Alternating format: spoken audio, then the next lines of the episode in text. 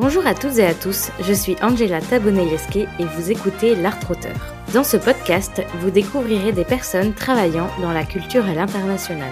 Pour commencer cette saison 3 100% féminine, j'ai eu le plaisir d'accueillir Charlotte Abramoff, photographe et vidéaste. La photographie est arrivée dans la vie de Charlotte dès son enfance. Après avoir suivi des études au sein de l'école des Gobelins dans le pôle photographie prise de vue, Charlotte a multiplié, aussi bien en photo qu'en vidéo, les projets et les collaborations avec par exemple Netflix, Angèle, Arte, le Festival de Cannes ou encore Suzanne. Cet épisode est fait pour vous si vous souhaitez en savoir plus sur la formation suivie par Charlotte au sein de l'école des Gobelins, si vous aimeriez avoir des conseils pour vous lancer dans la photo ou la vidéo, ou bien développer votre style, ou encore si tout simplement, comme moi, vous adorez le travail de Charlotte et aimeriez en savoir plus sur les différentes étapes réalisées en amont de ses créations. Avant de vous inviter à rejoindre notre conversation, j'aimerais vous encourager à la fin de cet épisode à noter l'art auteur depuis Spotify ou bien Apple Podcast. Il ne me reste plus qu'à vous souhaiter une bonne écoute.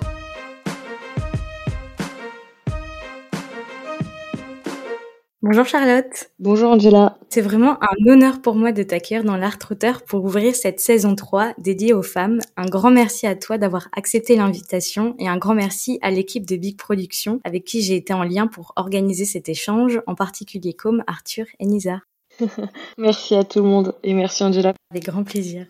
Pour commencer l'interview, tu as choisi L'épine, un titre de Juliette Armanet. On va tout de suite écouter un extrait et on se retrouve juste après. Comme une épine instantanée, divine, ça m'a laissé une trace infime, presque effacée. Sublime. Pourquoi tu as choisi ce titre? Est-ce qu'il dit quelque chose de toi? C'était pas facile de choisir une chanson euh, représentative, donc euh, je dirais que c'est une chanson plutôt que, que j'aime énormément, enfin que j'ai vraiment saigné totalement euh, en l'écoutant, et qui est donc de Juliette Armanet, qui est une artiste que j'aime beaucoup. Et c'est une chanson qui, à mon sens, parle d'hypersensibilité, de vulnérabilité, et j'aime beaucoup euh, aussi la musique qu'elle dégage. Enfin, je trouve qu'elle est fantastique, donc euh, j'invite tout le monde à la découvrir et à la saigner également. J'aimerais d'abord m'arrêter sur ton parcours universitaire et je pense que ça pourrait être euh, plus intéressant si tu nous le présentes toi-même. Est-ce que tu voudrais bien nous en parler? Oui, donc euh, moi j'ai fait mes études en, enfin mon lycée en Belgique, donc j'ai l'équivalent d'un bac euh, scientifique et je voulais faire l'école des Gobelins parce que j'avais découvert cette école quand j'avais fait un piqué une première tête à Arles au Festival des Rencontres quand j'avais 16 ans en 2010 avec mes parents. J'avais découvert le stand de l'école et puis je sais pas, je m'étais dit ah ça ça me dit bien donc euh, le problème c'est qu'à l'époque il fallait bac plus 2 pour rentrer au Gobelin et je savais pas quoi faire après le bac. Je faisais déjà beaucoup de photos et pour moi c'était ce que, enfin c'était ce que je voulais faire tout de suite quoi. Donc j'ai essayé de faire histoire de l'art à l'ULB, donc qui est l'université libre de Bruxelles, qui est genre la grosse sac de Bruxelles. Et je me suis lancée là-dedans. Il y avait des cours qui me plaisaient, d'autres qui me plaisaient pas trop. Et en fait, le système euh, de l'université, c'était pas du tout pour moi. Genre, j'avais pas assez de concentration, d'autodétermination. Je trouve que c'est un univers où t'es vachement largué à toi-même. Enfin, c'est quelque chose d'assez violent euh, qui demande vraiment de, tu vois, de se flageller pour euh, apprendre ce qu'il y a à apprendre dans les conditions telles qu'elles sont. Et bref, moi j'avais un peu du mal. Big up à tous les étudiants parce que c'est méga dur. J'ai un peu lâché le truc. Puis c'était pas facile aussi avec la maladie de mon père et tout ça. Enfin, voilà, j'ai un peu largué le navire. Et puis je me suis dit bon, bah qu'est-ce que je vais faire? Donc j'ai tenté le tout pour le tout, j'ai demandé un dossier de dérogation pour pouvoir quand même passer les examens des gobelins et c'est passé donc j'ai pu quand même passer les concours euh, malgré que j'avais pas bac plus 2. D'ailleurs aujourd'hui c'est révolu, hein, on peut entrer post-bac directement au gobelin et après j'ai fait le gobelin pendant à l'époque la, formation de deux ans et puis c'est tout. Par rapport à l'école des Gobelins, pour ceux qui connaissent pas, est-ce que tu peux nous dire ce que c'est? Oui, c'est une école à Paris qui est notamment très réputée pour l'animation. On- C'est donc Gobelin, l'école de l'image. Elle est aussi réputée pour la photographie. Maintenant en photo, je sais qu'on y travaille beaucoup la vidéo aussi. Il y a du motion design. Enfin, il y a plusieurs euh, pôles. Et donc moi j'ai fait euh, le pôle photographie prise de vue de 2013 à 2015. Et photographie prise de vue, qu'est-ce que tu avais comme cours? Beaucoup de pratiques, je suppose? Les Gobelins, je l'ai je l'ai vraiment vécu comme un, un grand labo où au début on est un peu guidé théoriquement, puis après c'est vraiment plus en mode euh, tu viens y prendre ce que tu as à prendre et c'est à toi de te rendre compte de l'opportunité que ça peut être, d'en profiter à fond parce que tu vois, il y a, y a plein de choses à disposition. Il y a des studios, il y a du matériel, il y a des de quoi imprimer, scanner, développer. Enfin, c'est vraiment des choses qu'on remarque qu'on n'a plus quand on sort de l'école. Donc il faut vraiment vraiment les rentabiliser à fond tant qu'on est là et puis pousser aussi euh, comme chaque euh, sujet ou devoir peut devenir peut-être même un projet perso ou une image qui reste pour soi même si au début c'est dans un cadre peut-être un peu plus scolaire, et aussi l'émulation avec les élèves. C'est un peu tout, plus tout ça que je retiens. Aussi le fait qu'on affine son œil, euh, qu'on apprend évidemment des choses techniques qui permettent d'être plus organisé, euh, permettent d'avoir ta créativité plus étendue. Mais après moi je enfin voilà, je suis pas du tout une pro de la technique ou la retouche ou quoi, mais j'ai pu apprendre ce que ce dont j'avais besoin, les bases, comment éclairer tout ça en en allant là-bas quoi. Et tu penses qu'il y avait une autre école aussi qui t'aurait permis de, de faire le métier que tu fais aujourd'hui, peut-être en Belgique, ou bien tu penses que c'était vraiment la meilleure école pour faire ça? Peut-être, franchement, j'ai pas j'ai pas de recul ni d'avis. Je pense que je connais absolument pas toutes les écoles qui existent. Euh, c'est juste qu'à l'époque, je savais qu'elles donnaient un peu des, des skills terre à terre et que c'était ça que je voulais. Je voulais pas forcément me lancer dans euh, une formation trop artistique qui me laisserait trop dans mon nuage ou ma bulle. Je voulais quelque chose d'assez concret et qui me prépare à un terrain parce que pour moi, c'était dans ça que je veux me lancer. Donc, faut que j'y arrive, faut que ce soit pratique, concret. Et... Enfin, voilà. Mais après, euh, je pense qu'une école, une autre école d'art m'aurait beaucoup enrichi aussi ou autrement. Enfin, c'est pas l'expérience que j'ai vécue, mais je, je la rejette pas du tout pour autant. Tu vas peut-être pouvoir nous en parler juste après, mais j'ai l'impression que c'est aussi pas mal un métier de pratique parce que tu dis que tu pratiquais depuis que tu avais 16 ans et tu parlais un peu de technique en disant que t'étais pas spécialement une pro de la technique, mais que l'école, ça t'a quand même permis de tester pas mal de choses. J'ai l'impression notamment avec tout ce qu'il y avait à disposition comme tu nous l'as décrit. Bah oui, oui, notamment le studio. Avant d'aller, avant d'aller faire l'école, je, je savais pas en faire. Enfin, on m'avait jamais appris. Euh, j'avais jamais eu l'opportunité ou l'occasion. Ça a carrément changé ma pratique puisque à mes débuts, je faisais plutôt de l'extérieur, du un peu style lifestyle. Même si c'était des portraits de jeunes filles et tout, c'était toujours dans des décors naturels, éléments naturels, lumière naturelle. Euh, même s'il y avait un peu de mise en scène. Alors qu'au Gobelin, je, vraiment, j'ai appris la page blanche du fond papier avec euh, tout à composer, euh, la lumière, euh, le stylisme. Enfin, dire, ou d'un coup, ça devient vraiment plus comme une peinture du fait de, ce, de cette unicité du studio, de ce côté très minimal. donc voilà, c'est c'est ça que ça m'a apporté aussi, je pense, comme recherche.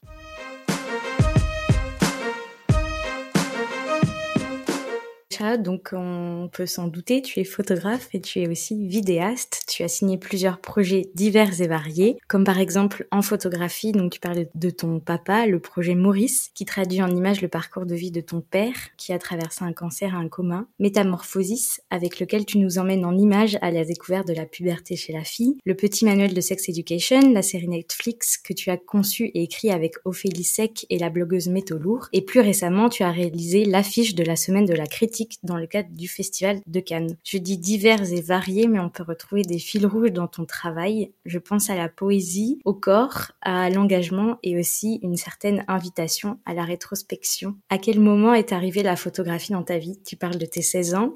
Est-ce qu'il y a eu un déclic? Tu parlais d'Arles euh, bah, C'était bien plutôt en vrai. Euh, j'avais pas forcément une culture de la photographie du tout, mes parents non plus. Mais par contre, ma mère, faisait beaucoup de photos euh, de famille. Je me suis rendu compte au fil des années, en voyant d'autres albums de photos de famille, que celle de ma mère était particulièrement belle. Enfin, moi, je pensais que tout le monde avait d'aussi belles photos, mais non, en fait. Ma mère avait un certain talent, véritable. Il y avait toujours cet appareil photo qui était présent, puis c'était de l'argentique. C'est pas, enfin, on voyait pas le résultat tout de suite, donc c'est pas comme maintenant où on a peut-être une image beaucoup plus immédiate avec les iPhones et tout.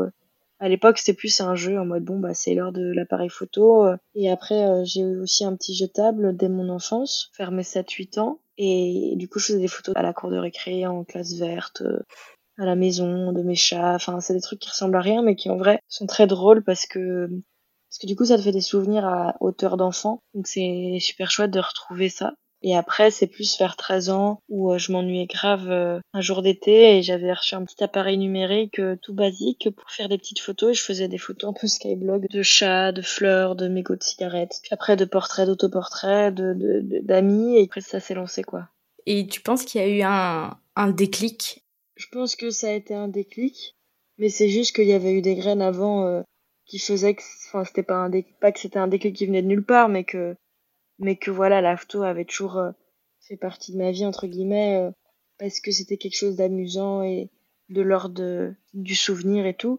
Mais, mais j'ai vraiment eu le déclic dans ce truc d'ennui parce que d'un coup, ça devenait euh, un hobby, une créativité, un échappatoire. Enfin, c'est devenu un peu une obsession très vite d'un coup. Mmh, d'accord. Et je suppose que tu travailles plus avec un appareil photo jetable? Non. Avec quel matériel tu travailles maintenant? Mais en vrai, je travaille avec euh, plusieurs matériels selon les conditions. Si c'est un shooting en studio, en extérieur, selon les conditions. Ça dépend du type de projet aussi, de, ce qu'il faut en livrer. Par exemple, euh, sur euh, un projet comme Sex Education, bah, je travaille avec un appareil comme le Canon 5 DSR permettait de faire de l'affichage assez gros pour les métros, etc.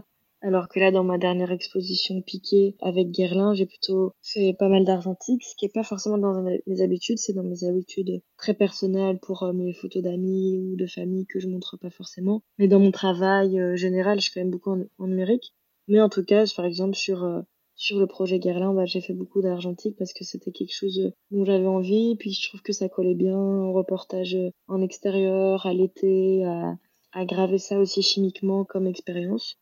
Donc, euh, tu vois, ça s'adapte vraiment à, à, chaque projet et j'essaye aussi de d'avoir différents appareils argentiques, que ce soit des point and shoot comme un Olympus MJO ou un petit Nikkor ou quoi. Que bien, tu vois, des... j'ai aussi un Mamiya 645 AFD, je crois, si je me trompe pas. Vraiment, je suis la pro de, la technique et des noms. Voilà, c'est des choses que je garde autour de moi, que j'expérimente. Et je suis pas du tout une professionnelle euh, de, la technicité et du catalogue, quoi. Donc en fait, pour choisir tes appareils, tu as plutôt testé en fonction des environnements où tu photographiais. Et c'est là où tu t'es dit, ah, ce, cet appareil, il va mieux pour tel environnement, etc., etc.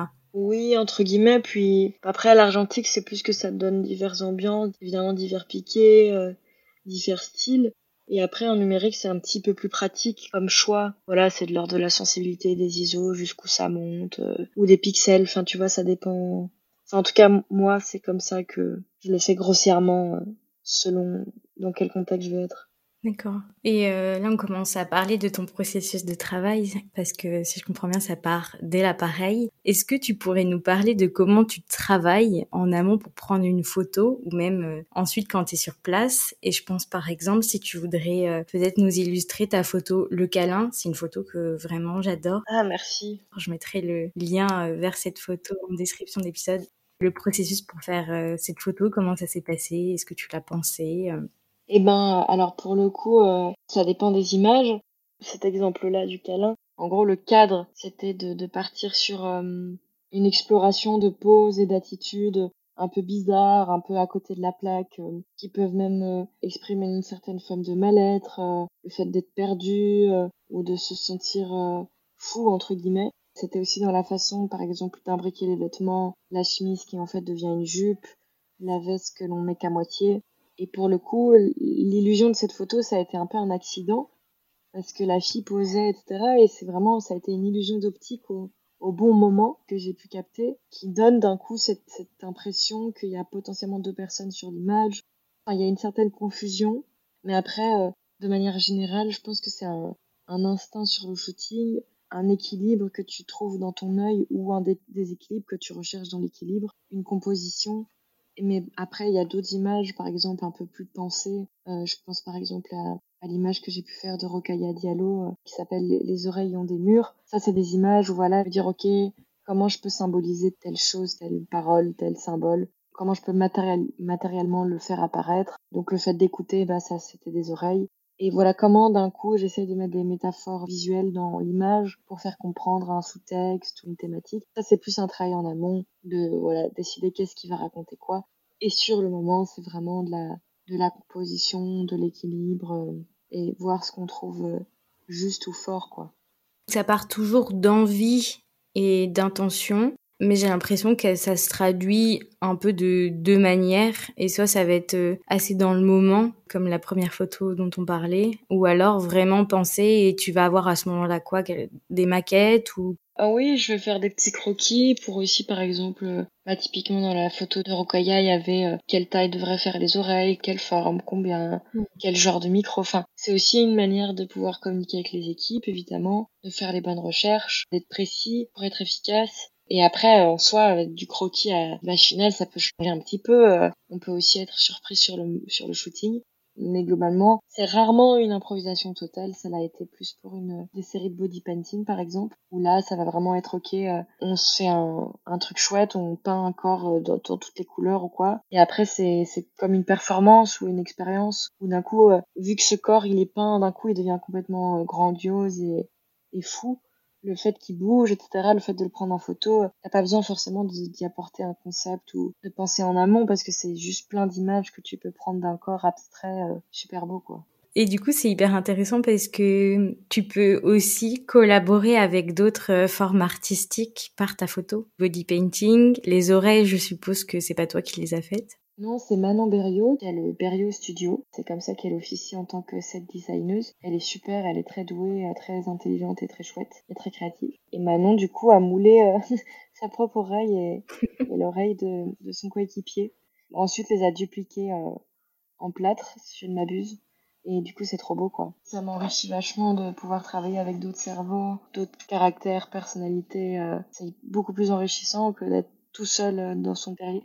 Et on vient de parler de ta casquette photographe, mais comme je l'ai dit il y a quelques minutes, tu es aussi vidéaste. Dans ton travail de vidéaste, on peut alors citer par exemple trois clips d'Angèle, La loi de Murphy, Je veux tes yeux et balance ton quoi, le clip des passantes de Georges Brassens, 12 heures le cri défendu, un épisode de la série H24 d'Arte, et dernièrement, le clip de Suzanne, Clit is good. Comment ça se passe la création d'un clip, d'une vidéo? Quelles sont les étapes de création à nouveau? Bah, c'est énormément de travail. Franchement, euh, j'ai un peu l'impression à chaque fois de perdre un organe sur euh, chaque projet. Toi, plus t'en restait beaucoup là. Ouais, c'est clair. Parce que c'est, c'est, super endurant et de longue durée par rapport à un projet photo. Alors, ça dépend des projets photo, évidemment, mais disons que les projets photo, parfois, c'est moins d'un coup un tunnel incessant. Alors qu'un clip, c'est vraiment genre une espèce de course contre la montre. Plein d'énigmes euh, pratiques, euh, artistiques euh, à prendre en compte. Mais c'est, c'est hyper intéressant. Enfin, moi, j'ai vraiment, j'ai commencé à l'aborder comme une série de photos, en fait. C'est pour ça que mes premiers clips, c'est des plans plutôt fixes, qui s'enchaînent. Si tu fais pause, euh, on puisse presque y voir une photo. Presque à chaque fois, c'est un peu aussi le but, même si j'essaye de faire des choses un peu plus en mouvement, etc. Et j'ai pas encore beaucoup intégré la notion de temps de mouvement, vu que je viens de la photo, de quelque chose de très fixe, instantané. Ça demande beaucoup de travail de précision, en tout cas pour moi, euh, de savoir exactement quel plan je veux faire en amont, combien de temps il va durer, quelle gueule il va avoir, à quelle valeur. Parce qu'après, même dans les faits, enfin, quand t'es en tournage, tu cours après le temps, c'est ton ennemi, donc tu dois savoir exactement ce que tu vas faire. Si tu veux avoir tous tes plans, en tout cas quand c'est mon cas et que je suis une contrôle fric euh, de malade et que j'ai besoin d'avoir le clip que j'ai imaginé dans ma tête presque totalement monté. Après c'est Zoé Sassier qui est une super monteuse qui fait un travail de malade euh, au montage avec moi aussi, mais dans ma tête en tout cas il y a une grosse partie qui est prémontée pour beaucoup de clips. Et ensuite euh, faut que j'ai tout ce qu'il faut. Faut que j'ai toutes mes cartes en main quand j'arrive au montage, sinon je suis pas bien. Et tu dis euh, des énigmes. Quel genre d'énigmes euh, auxquelles t'as fait face dans les clips que t'as ou les vidéos que t'as pu tourner jusqu'ici?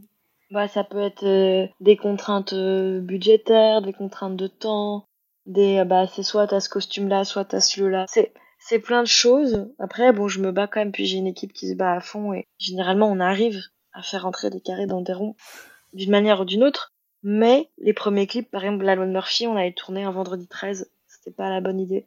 Ça sonnait bien avec la loi de Murphy, tu me diras. Voilà, exactement. on était censé tourner dans la laverie le premier jour, sauf qu'on s'est fait planter la laverie euh, la veille au soir, donc on a dû se retourner, échanger les jours de tournage, retrouver une laverie en un jour. Enfin, tu vois, tu peux faire face à plein de trucs pratiques qui font que tu dois tout réunir les conditions, les circonstances pour que ce qu'il doit y avoir dans ton plan soit dans ton plan, tout simplement. Que ce soit en termes de décor, d'accessoires, de, de personnes, de costumes. Et parfois, c'est un peu des challenges ou des, ou des imprévus euh, à gérer, mais ça fait partie du travail et de, et de la passion et de l'aventure aussi, quoi. C'est comme si t'organisais un événement en soi, en fait. Comme un, un, un concert. peu, franchement. Où le but c'est de mettre tout dans tout, enfin de faire rentrer plein de choses dans une boîte, de l'enregistrer, euh, de la redécouper. euh, Enfin, tu vois, c'est un peu absurde, mais c'est c'est très chouette. Quand t'as commencé à faire des clips, des vidéos, tu fonctionnais un peu comme si tu faisais une photo parce que tu viens du monde de la photo. Et pourquoi du coup t'as eu envie de commencer à faire des clips? Bah, J'y avais toujours pensé, mais j'osais pas forcément euh, franchir le cap parce que j'avais fait beaucoup d'années de testing photo et, et du coup j'avais eu le temps de galérer, enfin de faire des choses un peu à côté de la plaque ou quoi, enfin de me trouver. Alors qu'en vidéo, euh, j'allais jeter dans l'eau bouillante en, en n'y connaissant rien. Mm. Et finalement, euh, ça a été avec les- le, le premier clip d'Angèle, puisque j'avais fait ses photos. On s'est dit, bah, lançons-nous, euh, faisons ce premier clip, c'est son premier single. Entre guillemets, on n'a rien à perdre. Ils m'ont fait confiance, donc ça, c'était vraiment très chouette. Il n'y avait pas de label, donc c'était c'était un peu liberté. Mm. Je suis très contente, ça a fait une super belle fusion euh, sur ce coup-là, et, et c'est comme ça que je me suis lancée. Et maintenant, il y a un médium que tu préfères? Je dirais pas que j'ai de préférence après. Moi, je garde un amour absolu pour l'image fixe. Pour plein de raisons, même, enfin, je préfère souvent regarder des photos que regarder des films ou des vidéos, Mm. de manière générale. Donc, j'imagine que dans ma pratique, j'ai forcément le cœur qui penche plus à la photo. Mais j'aime beaucoup le travail de la vidéo, l'émotion que ça peut apporter, le son, euh, la musique, euh, la narration. enfin, En fait, il y a tellement un, un panel de possibilités inouïes dans la vidéo que parfois ça me mindfuck un peu la tête. Je suis un peu éblouie parce qu'il y a tellement de possibilités qu'on s'y perd. Alors qu'en photo, bizarrement, je, voilà, je suis un peu plus dans mon univers. Mais je me ferme pas de porte et j'adore explorer plusieurs choses et pouvoir le faire, c'est, c'est trop bien, quoi. Et comment ça se passe de mettre en place une scénographie d'expo? Si je prends par exemple euh, deux de tes expos solo, Started from the Body à la Galerie Tétinger de New York et Piqué dont tu nous parlais tout à l'heure à la Maison Guerlain de Paris, est-ce que par exemple pour la première, t'as pensé de manière différente par rapport à la seconde parce qu'il y avait un public qui pouvait ne pas forcément être 100% francophone ou pas spécialement? Comment ça s'est passé?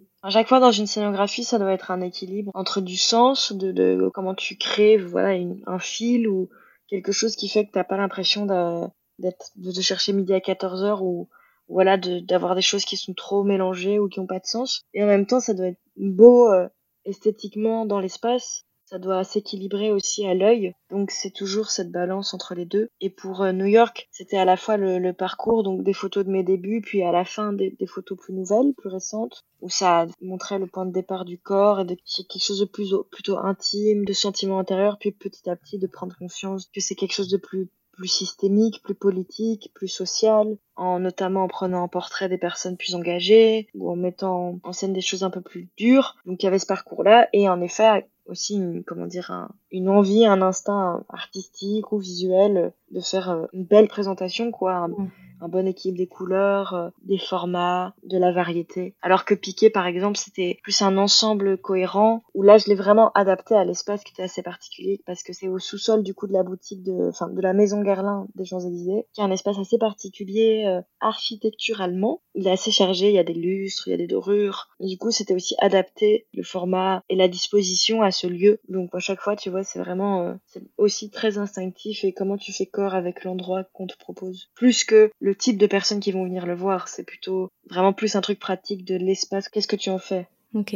Et tu parlais de plus de force dans tes dernières photos. J'ai remarqué qu'il y, a de la... il y a beaucoup de couleurs dans ton travail, que ce soit vidéo ou photo. Et c'est pareil, tu nous parlais des métaphores visuelles, c'est quelque chose qui revient beaucoup. Pourquoi tu utilises euh, beaucoup de couleurs et pas mal de métaphores visuelles? Mais Encore une fois, c'est pas forcément euh, quelque chose que j'ai étudié et que genre je me suis dit ah je vais faire ça parce que ça. C'est juste venu à moitié naturellement et à moitié aussi parce que je pense que c'est des choses que j'aime moi voir, euh, imaginer. Mm. Enfin c'est assez euh, naturel pour moi quoi. Et euh, parce que je sais pas j'ai un amour assez euh, enfantin, viscéral pour la couleur, genre je sais pas même si je me balade dans la rue et que je vois des fleurs, tu vois sur une façade ou quoi qui sont fuchsia, genre ça me fait un truc quoi, je sais pas ça il doit y avoir un truc chimique dans mon cerveau euh, d'ailleurs dans le cerveau de beaucoup d'humains, je pense que qui, qui fait que que les couleurs vives te, procurent quelque chose. Euh, Après, je trouve que le noir et blanc peut être très intéressant, peut raconter des choses. Il est aussi euh, tout un monde à part entière. Il y a des milliards de types de noir et blanc. Mais moi, c'est vrai que j'ai un amour pour la couleur. Peut-être que ça vient aussi de, de la peinture, du fait que j'étais sensible aux, aux œuvres de Juan Miro, aussi de Magritte, mais plus, Juan Miro plus au niveau de la couleur, pour le coup de la composition, de couleurs très vives, de primaires, de aussi ce trait assez enfantin. Mm. Je pense que ça a infusé très inconsciemment ma personnalité, euh, parce que c'était juste voilà des goûts euh, que j'ai eu dès l'enfance, euh, tout simplement. Et les métaphores, est-ce que c'est parce que tu penses que parfois le public il peut ne pas être prêt à recevoir l'image telle quelle et qu'il a besoin d'une métaphore? Ou parce que juste toi comme tu disais en fait c'est pas forcément quelque chose auquel t'as plus réfléchi que ça, ça te plaisait et du coup euh, t'as commencé à l'utiliser euh, dans tes œuvres? J'avais un peu une volonté de pouvoir euh, faire euh, parfois une image qui te pose une question et euh, ça peut l'être par l'improbabilité d'un objet, d'une mise en scène. Et le but c'est forcément que cette mise en scène puisse pas questionner n'importe quoi, mais une thématique en particulier. ça peut être le tabou des règles avec une image comme rouge sur blanc et donc cette image écrite dépassante avec Claire Lafeu qui peint sur le pantalon rouge je pense que ça vient plus de Magritte pour le coup. C'est un peu euh, voilà comment euh, associer des choses qui sont pas censées forcément aller ensemble de prime abord, créer une rencontre un peu étonnante autour d'un sujet euh, pour raconter voilà à l'aide du décalage quelque chose de notre intimité ou de notre quotidien ou en effet j'aurais pu le montrer de manière très documentaire, très reportage mais déjà il y a plein de gens qui le font bien mieux que moi moi c'est pas forcément ma force. Et c'est comme ça que j'ai plus envie de l'axer quoi. C'est quelque chose d'assez pictural visuel sans vouloir réduire toutes les nuances à une seule image mais qu'une image forte puisse impacter et évoquer quelque chose autour de la thématique que j'essaye d'amener quoi. La raison pour laquelle j'avais envie de faire euh, une saison 100% féminine, c'est parce que j'ai constaté à mon échelle que les femmes n'étaient pas autant représentées que les hommes, dans le secteur culturel en tout cas. Est-ce que tu trouves que c'est plus complexe de percer, d'évoluer dans ton métier lorsqu'on est une femme? Mais je trouve que c'est une question euh, qui s'adapte aux époques. Je pense que de manière euh, transversale, les femmes ont toujours été invisibilisées. C'est-à-dire que même quand elles avaient du succès en leur époque, et qu'elles pouvaient même vivre de leur art ou quoi, bah, elles restaient pas forcément dans les livres d'histoire ou dans la mémoire. Ce qui fait qu'après, on pense que les femmes n'ont pas été artistes, alors que non, c'est juste qu'on n'a pas noté leur existence ou leur œuvre au même titre que celle des hommes. Mais par exemple, voilà, c'est vrai que moi, dans mon école photo, il y avait plus de filles que de garçons, mais qu'après dans les festivals, il y a plus d'hommes exposés que de femmes. Mais j'arrive quand même dans une époque où j'ai beaucoup de chance parce que c'est une question dont on parle. Il y a beaucoup, beaucoup, beaucoup de femmes qui se sont battues avant moi pour que moi je puisse avoir de la visibilité. Donc je pourrais pas cracher dans la soupe en disant ouais c'est hyper dur. Aujourd'hui on parle de ça donc il y a des choses qui sont faites de manière sincère parfois de manière plus superficielle. Il y a des choses qui sont faites pour dire regardez il faut qu'on s'intéresse aussi au travail des femmes artistes pas parce que le genre détermine absolument un regard, mais parce que on parle aussi d'expériences peut-être différentes que de photographes d'hommes. Peut-être qu'on a accès différemment à des choses aussi et que c'est intéressant d'enrichir euh, les différents regards. Et ça, sur plein de plans, que ce soit le genre, la race, euh, la classe, c'est important d'avoir une multiplicité de regards et puis aussi pour enrichir juste la, la culture, quoi. Merci pour ta réponse. Pour finir, si tu devais donner un conseil à ton toi qui vient de finir sa formation au Gobelin, qu'est-ce que tu lui dirais? Euh, lâche rien, continue, même si euh, ça peut faire peur ou même si ça semble plus laborieux ou qu'on se sent plus seul, mais euh, lâche rien, continue de pratiquer, essaie de te poser les bonnes questions de qu'est-ce que tu veux raconter, comment, qu'est-ce qui te tient à cœur, qu'est-ce qui est vraiment important. Et c'est pas grave de prendre du temps pour se chercher, pour se perdre, moi, je suis allée euh, relativement vite, entre guillemets, euh, à l'échelle d'une vie, mais j'ai surtout appris, malgré ça, malgré les apparences, à être assez patiente. Mon livre, par exemple, il m'a mis sept ans à faire. Donc, les choses, elles peuvent parfois se construire petit à petit. Et c'est pas grave de pas y arriver du premier coup ou quoi. C'est aussi le parcours qui fait que qu'on trouve ce qu'on bâtit son univers. On l'a pas en un clin d'œil. C'est les années, c'est les divers, les diverses images qui font qu'au fur et à mesure, ça constitue son univers. Donc, faut être confiant et endurant, entre guillemets. Un conseil qui encourage à prendre le temps, là où parfois quand on sort d'études ou quand on entre en études, on a l'impression que si on ne prend pas le bon parcours, euh, on va foncer droit dans le mur. Ouais, mais il faut surtout savoir, euh, je pense, euh, il faut pas, il faut pas évidemment s'enliser dans des questionnements qui font qu'on n'avance pas. C'est un peu le double tranchant, mais il faut, il faut prendre le temps aussi de savoir qui on est, ce qu'on veut, ce qu'on veut montrer, ce qu'on ce qu'on veut prendre en photo et créer sa singularité aussi, euh, même pour son pur plaisir personnel en fait, au-delà de si ça plaît aux autres ou pas, je pense. Bah, merci beaucoup d'avoir été avec nous aujourd'hui, Charlotte. Merci beaucoup pour toutes ces questions. J'espère que ça vous aura plu et donné des pistes. Merci d'avoir écouté cet échange en compagnie de Charlotte en entier. J'espère qu'il vous a plu et tout comme elle, qu'il vous a donné des pistes. Si c'est le cas, n'hésitez pas à me le dire en commentaire sur Instagram ou encore à laisser une note à l'Artrouteur sur Spotify ou Apple Podcast afin de me soutenir. N'oubliez pas non plus de vous abonner à ma newsletter sur Ocha ou sur la plateforme sur laquelle vous êtes en train d'écouter afin d'être informé de la sortie des prochains épisodes. Rendez-vous dans deux semaines pour un nouvel échange. En attendant, prenez soin de vous.